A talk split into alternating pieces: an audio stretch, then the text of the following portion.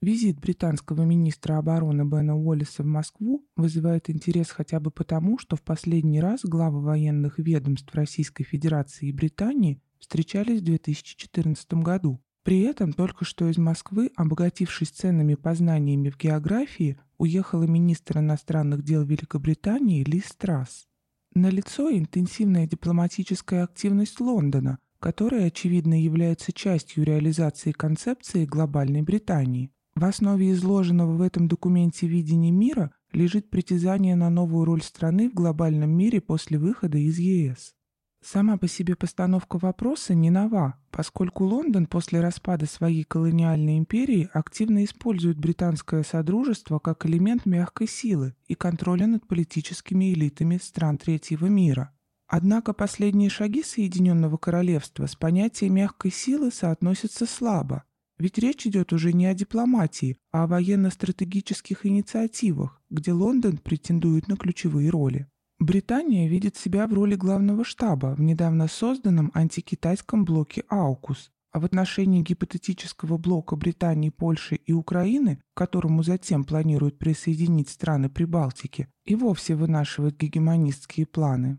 Еще одна нить британских амбиций тянется через Турцию в Среднюю Азию продолжению большой игры, направленной на выдавливание России из этого региона. Все эти военно-стратегические игры достаточно дорогостоящие и опасные мероприятия. Зачем все это нужно Лондону и насколько это соответствует британским национальным интересам?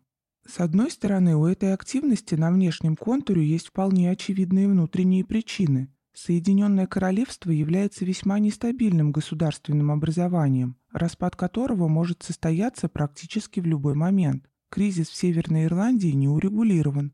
Шотландия не отказалась от движения на пути к независимости. Рано или поздно там произойдет новый референдум, на сей раз уже под лозунгом вступления в Евросоюз, что может поставить и Лондон, и Брюссель в крайне двусмысленную ситуацию. На этом фоне лихорадочная международная деятельность британских властей выглядит как последняя попытка сплотить нацию перед лицом внешних угроз, неважно, реальных или мнимых, и не допустить распада страны. Кстати, колониальное прошлое – это, пожалуй, единственное, что и объединяет Англию и Шотландию. Среди чиновников британской колониальной империи было непропорционально много шотландцев. Эти страны исторически являются совершенно разными и самодостаточными. С другой стороны, стремление Британии стать новым жандармом Европы, сконструировав у границ Российской Федерации агрессивный антироссийский блок, в целом соответствует и интересам транснационального финансового капитала. Период правления Дональда Трампа показал, что глобалистские финансовые круги больше не могут позволить себе опираться только на американский геополитический ресурс. И новый курс Британии в этом контексте следует рассматривать как своего рода резервный сценарий, на случай прихода к власти в США изоляционистов, не желающих участвовать в военных конфликтах по всему миру. Таким образом, вмешательство Британии в украинский кризис фактически является пробой сил в ее новом амплуа, и здесь налицо развилка двух возможностей.